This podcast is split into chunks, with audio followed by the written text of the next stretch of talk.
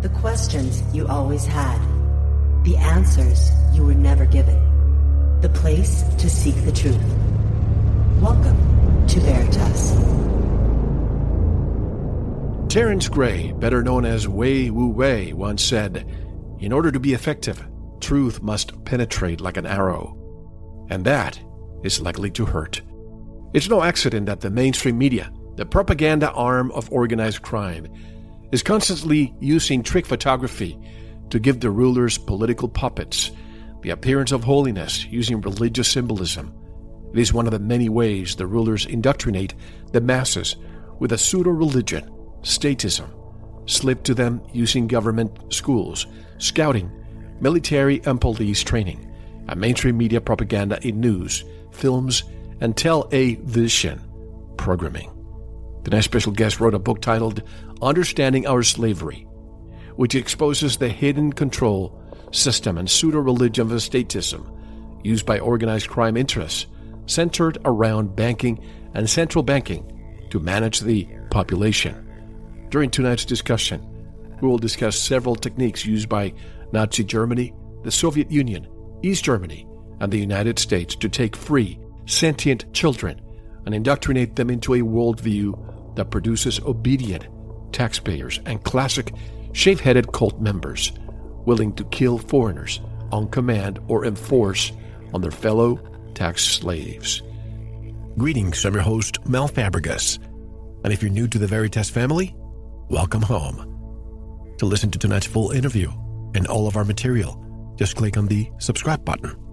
And don't forget to visit the Veritas store for MMS, hemp oil, pure organic sulfur, and much more. And if you want to get in touch with me, want to be a guest on this radio program, have a guest suggestion, or have feedback, just click on the contact button of our website at veritasradio.com. And to help us understand our slavery, today's special guest is Etienne de la Boetie squared, a voluntarist, anarchist author, father, technology entrepreneur, multidisciplinarian, truther, armchair economist, neo abolitionist, and much more, who is experimenting with a large scale cult deprogramming. He exposes the hidden curriculum of organized crime's mandatory government schools and scouting programs. He is a misplaced Texan who spends much of his time on the Silicon Plantation of Northern Virginia, where he stands ready to help federal, state, and local law enforcement understand the people and organizations behind organized crime's control of the government and media. His website is understandingourslavery.com. I would like to welcome Etienne de la squared. Hello, Etienne. Welcome. How are you? I'm fantastic, Mel. It's good to be here with you. Glad to have you. First of all, the last name Square. Why don't you explain to the audience what that means? So, the uh, original Etienne de la Boetie was a French political philosopher that wrote in the 16th century, and he was really the first to chronicle the tools and the techniques that rulers use to engender fealty and obedience in their subjects. And so I took his name as my pen name and I used the square symbol uh, to kind of denote that number one, I'm not the original Etienne de la Boetie, but also that I uh, I'm I've, I've got his uh, I've got his passion and I've got his mission, but I'm doing it with information technology. And so we'll take it to the power of two, hopefully, uh, I can take what the original Etienne de la Boetie was trying to do to the power of two using information technology. So, in essence, you're taking the torch and continuing his work. Without a doubt. Well, let me begin with an old concept that seems to be rebranded lately, ending always worse than before. Now it's called democratic socialism. And again, their own definition of democratic socialism, laughably, as you say, claims would ensure economic growth and a fair distribution of income. Now, technically, any kind of socialism only achieves redistribution, quote unquote, at the point of a gun, and quote unquote, fair to whom? Who decides? And the concerning part, Etienne, at least to me, is this. A recent Gallup poll showed that 43% of Americans say socialism would be a good thing for the country. Millennials and Gen Z will make up 37% of the 2020 electorate. My question to you is this. If socialism has failed every single time, and there are over 100 million documented deaths associated with it, why do people continue viewing it as favorable? So, and and there we get into the uh, the core of my work, which is that the government of today is using technique a technique called statism, where government in in and of itself is a technique that I believe goes back to you know to monarchy and to before monarchy, where we're going to indoctrinate the population into a belief system that government is legitimate, it's necessary, and it's desirable.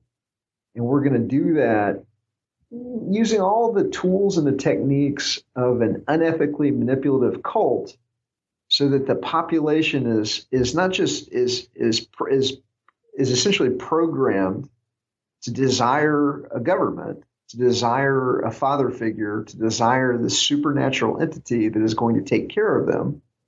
And because that's all they've, that's what they were given in the mandatory government school system, they grow up yearning for the father figure of government to take care of them in every aspect of their lives. Now, I've been saying that this cancer, Marxist ideology, is being harvested in colleges and universities, but it seems this is also present in our schools. And schools don't teach us how to think. They teach us what to think. Are they, is this on purpose? They're trying to just get people earlier, uh, earlier, just like certain party here in the United States wants to get them at the age of 16 to be able to vote? So, uh, without a doubt, so the so the the idea that you need to have a government that it's legitimate, it's desirable, or it's necessary is kind of indoctrinated using a educational technique called the Prussian model of education.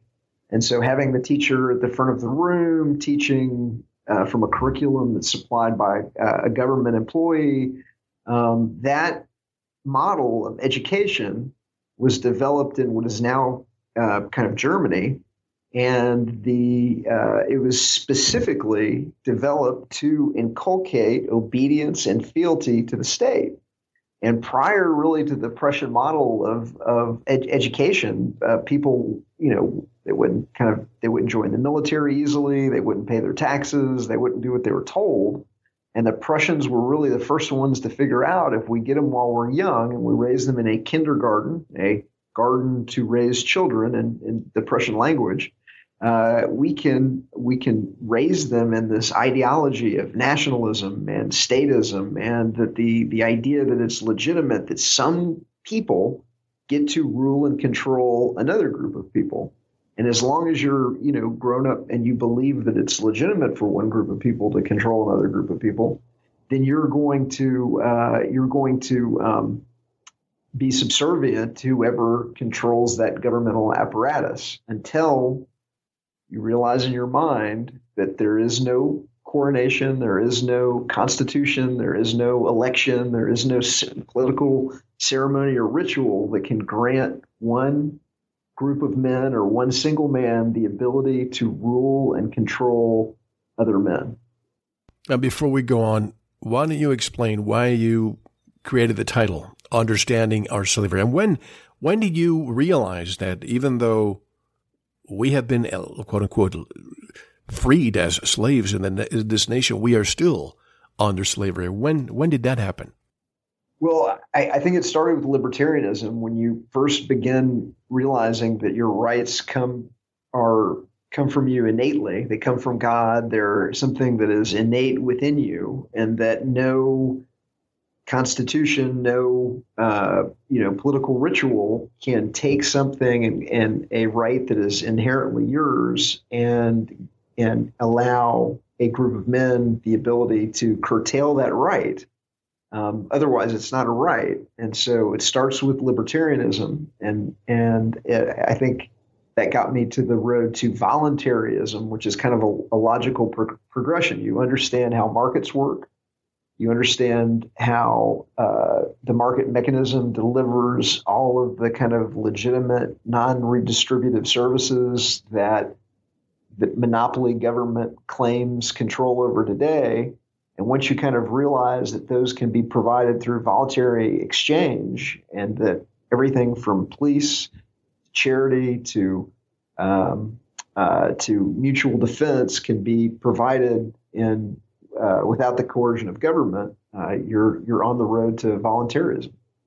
I will dissect that later because I think this is very important. But I think at the epicenter of a lot of what you discuss is the brainwashing, the propaganda. Why don't you dissect Operation Mockingbird? Uh, we've discussed this before, and then we'll talk about how a lot of journalists are actually paid assets of the intelligence apparatus that are positioned there in mainstream but their intelligence first in order to promote a narrative. Correct me if I'm wrong. Yeah, so so the thesis of my book is that uh, intergenerational organized crime is controlling perception um, in society by kind of giving people statism in the government school system, and then the other side of the coin is they're controlling human perception by controlling the information that the population receives through controlling the mainstream media. And so, on the kind of traditional uh, broadcast television, television production, movie production side of the house, you've got kind of six companies running hundreds of subsidiaries to give people the illusion of choice. And then on the kind of modern internet side of the uh, kind of the internet side of the ledger, you've got about a dozen uh, new media, social media, internet search, uh, companies like Reddit, Wikipedia, Amazon Prime, Netflix that are kind of controlling uh, perception on the new internet side of the house. And if these companies are operating as a cartel and operating together to kind of put out a false narrative on the legitimacy, the desirability, and the necessity of having a government, and they're giving society kind of a, uh, uh, a view that the status quo is legitimate and the fact that every channel that you turn essentially is telling you that the system is legitimate, then you're going to grow up thinking that the system is legitimate. And so the CIA, they call that they call the ability to manipulate perception at this grand level uh, the mighty Wurlitzer. And they had a program that came to light during the Church Committee hearings of 1976, where it was disclosed that the CIA had hundreds and hundreds of journalists on the payroll in as reporters, as editors, and that they were using that capability to widely disseminate uh, propaganda through society. Um, the speculation uh, with respect to the name Operation Mockingbird is that if you can control the kind of the head ends of the information uh, highway, the largest wire services, the biggest networks, the cable news networks, then the regional papers, the smaller radio stations, the smaller television stations will just mockingbird what the larger uh, kind of uh, newspapers of record and major wire services are saying, and that most people will just mockingbird what the regional newspapers and their local television station is saying. And so, if you control the head ends, uh, you can control all the way down the line, unless people understand that there's a man behind the curtain and that these ostensibly independent companies are working together as a cartel with the express mission to distract and deceive. Obviously, Etienne, there's a tight control of the traditional or mainstream mediaopoly. All they need is a script, have some attractive people read it, and and that's about it. You probably have seen those videos where you switch the channels at the same time and everybody's reading the same thing. But more and more people are obtaining their information through the new media, as we call it, YouTube, Facebook, uh, Netflix, Amazon Prime, etc. I'm sure you've noticed how there's a major purge or I like to call it a modern day burning of the, the modern day Alexandria library burning or a digital dictatorship rising.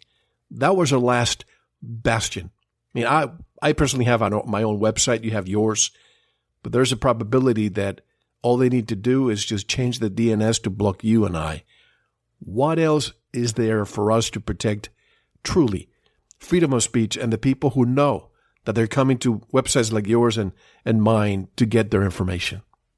So you're you're absolutely right, and that's something that that really everyone needs to be aware of. That there is a digital book burning, and the digital book burning of the future looks like taking down your Facebook page, taking down your Twitter, shadow banning you on Twitter, demonetizing you if you are a new media journalist uh, trying to make a living on YouTube yep. uh, or uh, a variety of different ways where you can be silenced in the digital age.